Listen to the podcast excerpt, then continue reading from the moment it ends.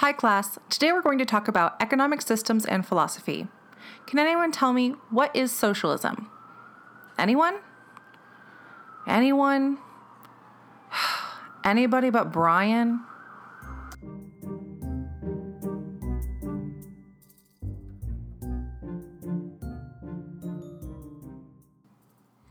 Hello, everybody, and welcome to the fifth episode of Anybody But Brian. Uh, I wanted to say sorry for the real delay in posting these days. For the last few weeks, I've had a lot of travel for work, uh, and it's slowed down uh, the pace that I'd like to keep up with this, but such is life these days. Uh, anyway, in this episode, we're going to tackle uh, isms, as I like to say, uh, primarily socialism and fascism and how they're used in today's political culture. Um, during this episode, we actually have an interview uh, with a good friend of mine from graduate school, Connor McGovern. Uh, Connor studied history and Slavic studies at Boston College uh, and then got a master's degree from Georgetown University School of Foreign Service uh, on demography and international security. Uh, he's also lived abroad as a Fulbright scholar in Bulgaria and studied history and Slavic studies at Trinity College in Dublin.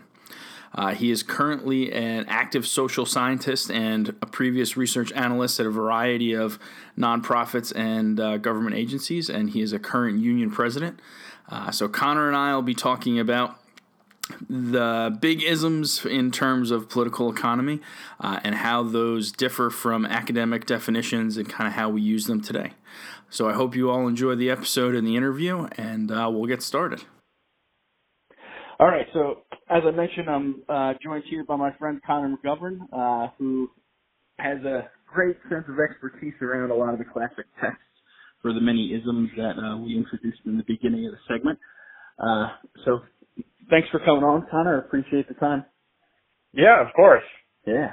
All right. So, uh, you know, one of the things that gets thrown around these days, especially around, uh, you know, Bernie's declaration that he was a democratic socialist, but even prior to that, uh, with President Obama uh, is the notion that people on the left in the United States are, are socialists, and the fact that Bernie, you know, plays up that there's a better education system in Finland and there's more equitable health care and education and just, uh, you know, basic human needs met in countries like Norway and Sweden.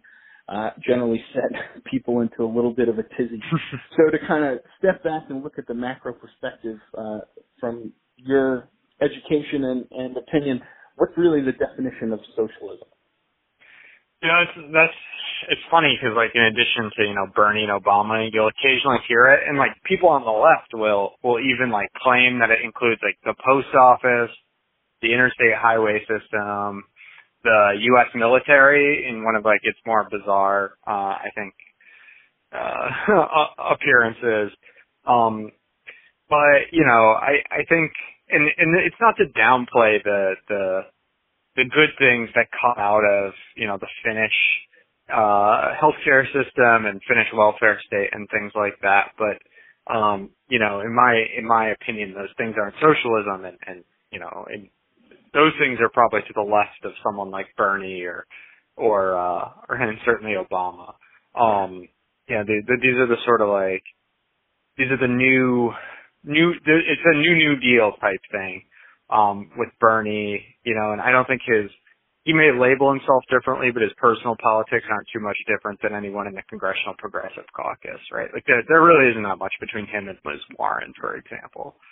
Um so, you know, what what traditionally what has been called the the sort of Nordic countries, these Scandinavian they're called social democracies, you know, they have these really strong welfare states, but they're still they're still reliant on a capitalist system. So um, that's that's really the important thing about socialism is that socialism is a you know to use sort of fancy terms here a mode of production that follows from and follows capitalism. Um, so you know, in under socialism production, and and this was really the thing that Marx and a lot of the classical economists, your Smiths and Ricardos, um, focused on was was the sphere of production, uh, and under socialism, production would be done for human needs rather than for the market and for profit, right? So, um, it is that sort of, that famous line, from each according to their needs to, you know, from each according to their, their abilities to each according to their needs, right? Like that is, that is in its, in, in a, like, very pithy sense, the heart of socialism. Um, what it, you know, under capitalism, people, you know, your workers make something and you, someone else owns it. You know, when we, it's, it's tougher now because so much of it is like this service or knowledge economy, but you know, in the traditional sense, right, we're all making some kind of product, um, as a, as a worker and someone else, but someone else owns it and gets to sell it. We get, we get paid a wage for that. Um, but our wage is necessarily less than what is being sold. So, because without that, you know, you don't have profit and you don't have, from there, you don't have capital and, and things like that. So that's, that's at a, under socialism, you know, a person labors for themselves and then the needs of humanity as a whole rather than for, for a wage. So that's the heart of it. I, it's really hard to describe what fully developed socialism would look like. Like that's something people always want to demand. Like, what does it mean? You know, what what does it look like? And like we've we've never seen it. I mean, people throw right. around this word based around essentially community initiatives to say we think that the majority of people in the populace should have this in, in their view basic or human right, whether that's health care or access to education or a livable wage. But if it's all based on kind of the foundational or classical definition where you still have an exchange value and a difference in your you know, mm-hmm. and a difference in that exchange value for what things are are sold for and what they were produced for. Uh, as you mentioned, that's that's kind of the core of the actual system. So right. no one really knows what perfect socialism looks like because it hasn't existed. And it's and you know the the fact is people hold that hold that against it. But when you think about it, in the Middle Ages, when when serfs were laboring under feudalism and the church was, you know, ultra powerful and things, there really wasn't a there were people theorizing what the world beyond feudalism would look like, right? They tended not to live very long because that wasn't a particularly healthy hobby back then.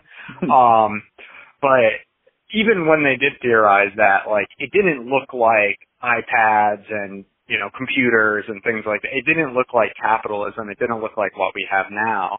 Um, you know, the the sort of all the capitalism is all encompassing, right? Other all these other modes of production are all encompassing, and that's sort of how how we produce things is really how we shape our societies and things like that. So, um, you know, it's it's tough because our brains are so shaped by capitalist ideology that we just sort of assume that this is what the world looks like, will always look like, and has always looked like.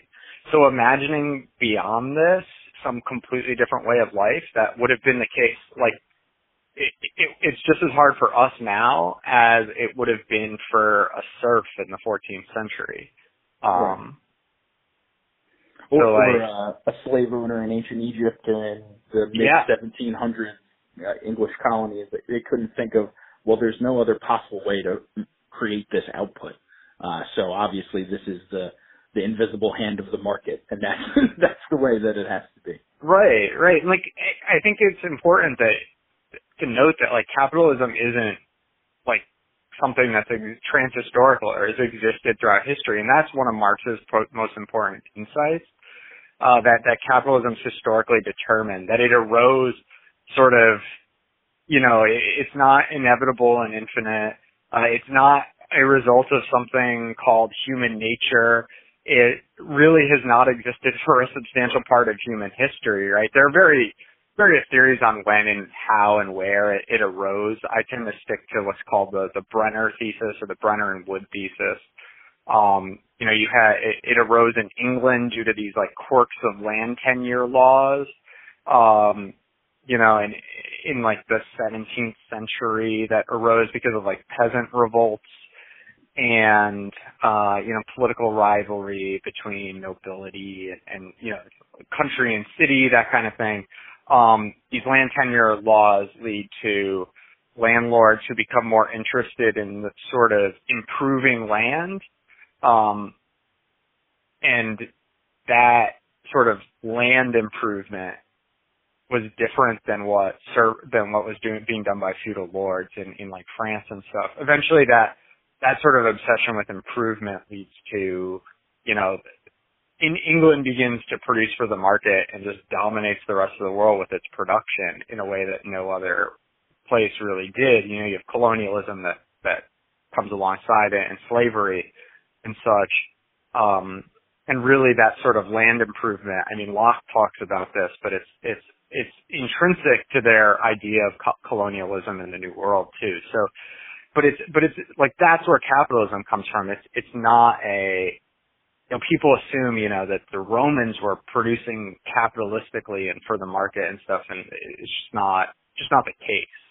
Yeah. Um, well, so. you mentioned Locke. It's interesting, right? We think of everyone needs uh, Jefferson, life, liberty, and the pursuit of happiness, and obviously that was originally life, liberty, and property under Locke. So somehow we got right. to a place where we ex- we exchanged property for happiness, and everyone well, that as a given. Well, you know, Locke, Locke's, Locke's whole thing was effectively that you know the the New World was, um, was was the Europeans by right because the like American Indians were not had all this land, but they weren't doing anything to improve it, right? They weren't they weren't uh, introducing productivity increases to their land was essentially his argument for like why it was perfectly fine for the uh, Europeans to come along and take it philosophically because it was just like, which is, which is really like the ideological seat of capitalism that like, you know, everything must, must, everything that exists must have the like most productivity and, and, uh, and profit wrung from it right? You know, and screw screw human needs. Yeah. So you use Marx as kind of a, a base of um, modern capitalism, or kind of the way that capitalist thought came into modern consciousness in that way. Uh, very frequently, Marxism and socialism are used interchangeably. Uh, is that an accurate representation? And if not, kind of what's the difference? When you and you hear communism too, you know, and that's of course the boogeyman word because of the Soviet Union and such. But uh, you know, it's it's it's tough because because socialism existed. The idea of socialism predates Marx, right? It's a it's a European movement in the late 18th and, and into the early 19th or into the early 19th century but really the first socialists are these sort of what are called utopian socialists who who resemble more like anarchists. Um, you know, you have Saint Simon, Fourier in in France, you have Owen in in England. Um, these are the sort of first people who who they their their idea was more of like what we would think of as like communes, right? You can withdraw from society and create your own society that's a sort of anarchist commune or, or, or what have you. Um, and of course that became popular later on as well, but, uh, it's, it's really, there's also, there was also Proudhon who was the sort of, in, in the middle of the 19th century in France is the, the and, and throughout Europe is really this main thinker, um, you know, and much of Marx's early works, Marx and Engels, a lot of where this the Communist Manifesto is a, is a basically a position statement taking over the socialist movement by Marx and Engels. Um, so that's really where communist comes from. It's like the uh, it's the it's the Marx and Engels faction sort of versus the Proudhon faction. Uh, the the they really take down Proudhon in what's called uh, in a book, Proudhon's famous book was called The Philosophy of Poverty. Uh, Engels and, and Marx in like classic, you know, 18th, 19th century trolling fashion wrote their like takedown of him called The Poverty of Philosophy.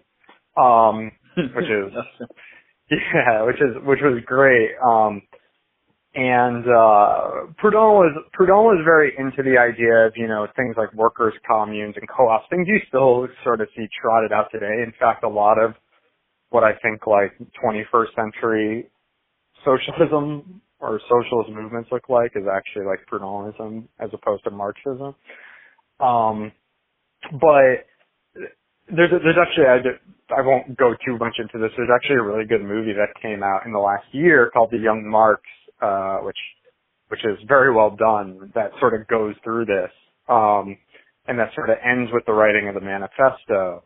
Um, but you know, uh, well, yeah, I mean, you, you brought up a good point that you know Marx and Engels in the 1800s. They're they're taking over existing thought and trying to insert it on right. what they believe was relevant. So, I mean, the citation always is Marx viewed or viewed that socialism or communism would take hold um, after an extremely industrialized Germany. He was never expecting mm-hmm. 1917 Russia following a you know the czar to be to be the type of economy that would be able to pivot immediately to uh, to socialism or communism. So right, um, that is that is absolutely true. And I mean, of course, there's a long time between the sort. There's various Marx periods too, right? There's the early Marx of like um, the manifesto and stuff like that. There's the later Marx of Capital, and these are there's there's questions about how sort of the the continuity between the two of them. Obviously, they're the same person and things like that, but but the thought is thought and the an analytical thing is very different. Um, I think when we talk about Marxism, it's really a way of looking at the world.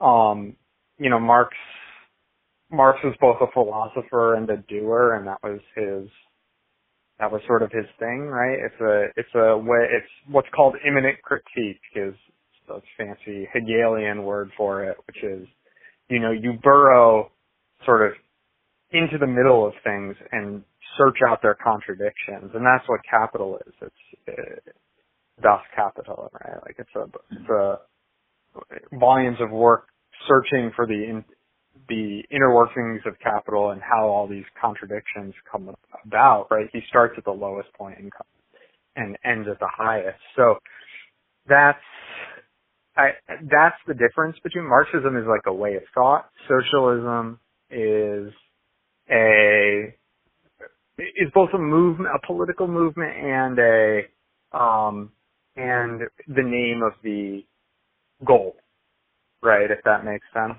Um, yeah, absolutely. And communism was originally a particular political statement within that political like realm. So it was more focused on the idea of revolution and and certain political, you know, the, ways that the state were involved as opposed to feudalism. And what communism became, of course, is is very different. But, yeah. So so going into maybe a more modern history, you know, when I first mentioned socialism, I'm talking about insults that the right is hurling at the left, kind of mischaracterizing what socialism actually is, at least in the United States, from a right and left perspective. Uh, today, frequently you hear Democrats saying that Trump is a fascist or, you know, Mitch McConnell or various people in the Republican establishment are, are fascists. Um, is from an academic perspective, is that also a, a mischaracterization or, uh, I mean, are there parallels between really the definition of fascism and kind of some of the current um, political ongoings in the United States today? Yeah, and I, I mean, like people, the right wields the word communist because it invokes the Soviet Union, and that's understandable because the Soviet Union was like this big scary boogeyman for a, a long time. Um, and like the Soviet Union, I mean, not to get too in in depth, but like it started as a utopian project, right? Like, but the utopian project ended pretty quickly, and then descended into sort of this nightmare Stalinism, which really was just it. It continued to produce in a capitalist way. Um, so it never got to a different mode of production. It, and, and the upshot after Stalinism was just sort of an anemic capitalism run by, where the party replaced like individual capitalists. Um, so like, and like Maoist China is kind of the same way. So it's it, with like additional horrors layered on top. So it's, it's, it's understandable why they like lob these, these like kind of attacks almost. Yeah. Yeah, yeah. I mean, it's it, it it it was there, and like people remember, you know, the Red Menace and things like that. I will say, like the the existence of the Soviet Union was actually really important to things like the civil rights movement. Without without the Soviet Union standing there as the boogeyman, because there was this alternative, right? It was quote unquote communism. But a lot of these, you know, Martin Luther King was a true socialist, and standing be, to the left of him were the likes of Malcolm X and the Black Panthers and things like that, who, who were, you know, true socialists. And there was this fear that if, you know, we don't let steam off, if we don't do stuff like food stamps and the Fair Housing Act and the, you know, and things like that, if we don't end Jim Crow, then, the, then we are going to have 1917 and 1968. And that's, uh, so there was this real fear, but good things came out of that. Like, yeah. So it's tough to plus plus the Soviet Union beat the Nazis, you know. So that's there's something to be said for that. But uh, well, to go. Well, you said you know I mean it's the good boogeyman analogy, right? Because I think and, and you just mentioned the Nazis. I think people call uh you know in today's uh, political climate you're going to call somebody a fascist because it evokes the, the boogeyman of the Nazis. I mean, right the reason why you're going to say that is because you want to paint uh, that opposing leader in the caricature of Hitler, whether it's true or not, because that has a very strong resonating negative connotation that is not going to be shaken. Right, and I think like I mean obviously this is we're we're talking about this at a particularly at a particularly uh, sort of sore point to talk about sort of right wing lunatics, um, given the events of the last week. But right. I I do think like it's important when we talk about fascism and the like. It really does. I mean, my opinions on this are somewhat contra. I would say are probably controversial in my circles, but I think it, it really is this. Like you said, it's an invective that just gets launched. Um, you know, as and the left's been doing that for years, right? Like it, it, it's now like it feels like liberals and the sort of center left have gotten gotten in on it. Um, I so with fascism, there's this left communist, you know, anarchist, this French guy Gilles Dauvé. He has a definition of fascism. Um, he has four. He has four criteria. He says it's born in the street. It stirs up disorder while preaching order. It's a movement of obsolete middle classes ending in their more or less violent destruction and fourth, it regenerates from outside the traditional state, which is incapable of resolving the capitalist crisis. So, here's, here's what I think. I think fascism was a historical movement of the 20s and 30s. I think it happened. It actually proved pretty crappy at doing what it was ostensibly for, which was sort of regenerating the state and, and propping up capital. And what you've seen is that you know, and and what it did was it it I mean, in addition to just being like in, the in the case of the Nazis horribly anti-Semitic or um in the case you know, and and in all cases it was very much a reaction to like actually existing like communist settlement sentiment in Germany, in Italy, uh, with the Soviet Union looming. And, you know, there, so it was, and and of course it was like we're just going to annihilate the trade unionists. Right. But in our our current state has found a better way to do that. It's just, and I say this as a union president, right? It's to accommodate or or bring the the unions in and get them to buy into the state. You know, like give them legal rights.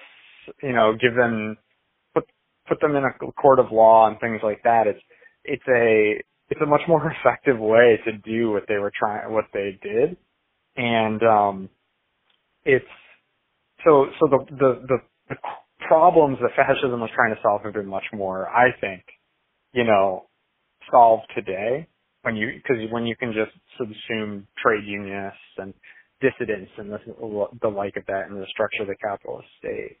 Um, you know, there's, that said, I mean, like, there are some real bad like in in these in these positions. I mean, Trump obviously, you know, Viktor Orban, Le Pen, um, Shinzo Abe, like he never gets mentioned, but he's probably the most right wing leader in the like and and like Japan always has this like will they slide back into right wing nationalism thing. Um that that's occasionally, you know, props up again. Um but I don't think those guys like the difference between them and the fascists were they weren't coming from the outside. They're not supported by like goons. You know what I mean? Like the Yeah. goon, their goon, their goons aren't murdering trade unionists in the street. They're not. Yeah, there's there's no beer hall of pushed failed coup to try to get into government. These people were already in government.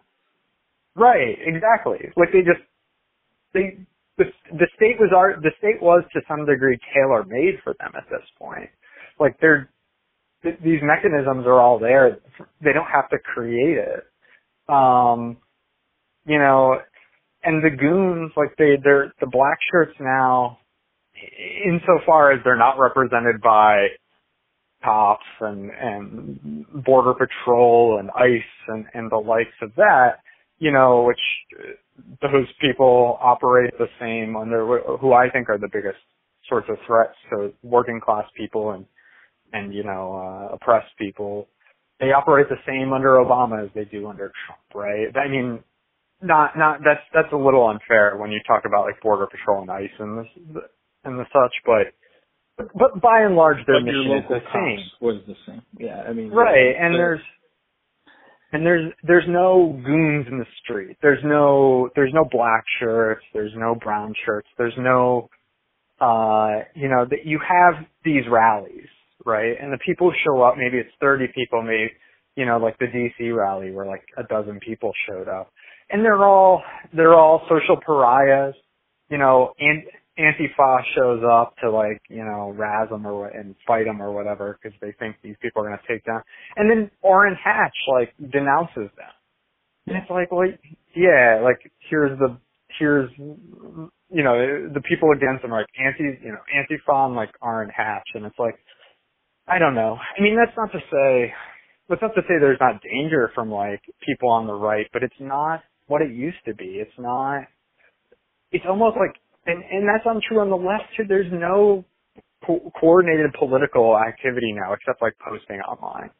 You just have lone wolf attacks, you know.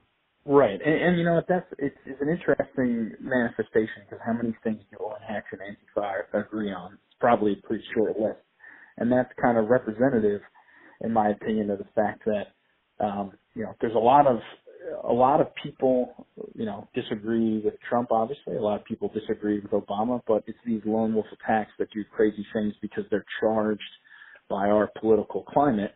But in reality, the bulk of the establishment doesn't want it to change, so they don't actually want any.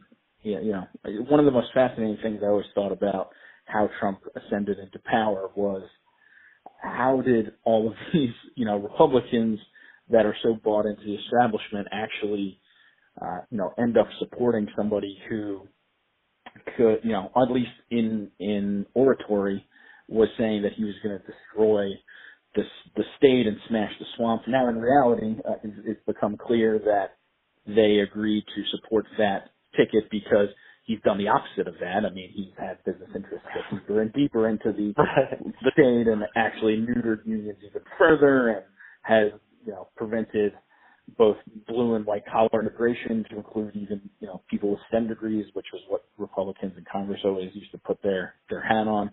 So it, it's a very odd, uh, bedfellows that they make as, uh, as this kind of right wing populist, uh, uses that message to get in the door and then in reality enacts a variety of, po- of policies that shatter the promise of any of those populists that he was uh, promising along the way. Right. I mean, the populist message is is like purely, it's it's pure spectacle. It's just, it's, I mean, it's just a marketing campaign, and that's like what politics is now, you know. And but I do I I do think it's really interesting that that you know people are just not capable of any sort of concerted political action beyond, I guess, voting and maybe like I'm, I'm not even I'm not even talking you know you get rallies and things like this, but I'm even like you know and, and political violence happens, but it's this weird. These people will get immediately denounced. You know they're not part of any sort of organization. They're often they often have mental illnesses. They're they're you know their their ideologies make no sense, right? They're not they're not coherent in any way. They're not it's not like in the 60s where there were terrorist organizations, right, that were plotting these things and had some kind of message. I mean, it was usually a kind of, it was kind of crazy or it wasn't going to happen or whatever, but there was at least an organization. You don't even have that now. It's the, this like complete social breakdown. I mean, I sound like I'm lamenting like the disappearance of of like concerted terrorism, but no, no, but, but, but it, there's no there's no critical thinking. I mean, it's literally like you said, it's uh, opinions based off sound bites. There's no depth. I mean, when you think about um, when you think about even the the terrible attack that just happened in in Pittsburgh, uh, you know, people on the right are going, well, it's not my fault that he believes the bumper sticker is his entire ideology, and you know. I obviously I push back against that and say, well, if you didn't constantly have that bumper sticker plastered on commercials and Fox News and television 24 hours a day, seven days a week, maybe he would have been reading a book and, and this wouldn't have, have happened. Right. But um, yeah, I mean the these people commit these heinous acts without any any sense of of real motive other than well I heard these five things and then I based my life off that and then became radicalized and it's it's a just terrible slope we seem to be falling down. Well, and it's I I just think it's I just think there's an atomization an atomization of sort of society that that goes along with right. It's not just it's it's the breakdown of like unions. It's the break right. I mean, unions are the sort of nonviolent version of of a concerted political activity, but you know, union coverage is really low in the U.S. and is falling even in the Nordic countries where they're like heavily promoted and basically in government. I mean, it's not, it's this, and it's the sort of bowling alone thesis, right? People are not engaged with the people next to them. That, I mean, I've kind of come to the point where I think the internet may just be like a net negative, like a, a just like huge net negative in world history too. Like, Yeah. so I well, don't know. on that same line of thinking, you know, people always question, uh, you know, why are evangelical Christians so strong politically and, you know, taking their beliefs out of the sentiment. I think it's really about what you just described. It's a community. It's one Yeah, of the I mean, communities that remain where people see somebody every week and they're kind of loyal in that group and they have discussions, whether they be social or political or, you know, obviously religious, but it's one of the few areas in American society left where people have that constant connection. Yeah, that's absolutely true. Yeah. Um, you know, it's it's the there's like a few exceptions to this, and certainly evangelical Christian, you know, Church of Latter Day Saints. There's there's there's a there's a small number of them. Most of them are focused around generally con- right-leaning religious Christian religious organizations. Yeah. Um, and that's I mean that tells you something. I think we've seen that in how they're able to get sort of their political uh, agendas forward. Yeah. All right. Well, it's been a great conversation. I, I really appreciate your time and some of the, uh, you know, casual explanation of some very dense books in uh, historical political economy. So, uh, again, thanks, Connor, for for stepping on, and uh, I appreciate the time. No, thanks a lot for having me, Brian. Well, I hope you enjoyed that interview again with Connor McGovern. Uh, really, some complex topics that he tried to tackle, and I think one of the interesting ideas brought forward is that you know in many of these cases, while you know personally, I certainly don't agree with almost any of the Trump policies. We need to be careful throwing around the word fascist um, or a, any ism because the textbook definitions don't always match uh, what we see in real life, and a lot of times, uh, the attention span of those who are putting forth these different labels and uh, different political philosophies around specific individuals or for their own means and not grounded in any type of history or analysis. So uh, I think it's an important topic. I know that was a little dense, but uh, I appreciate everybody hanging in there.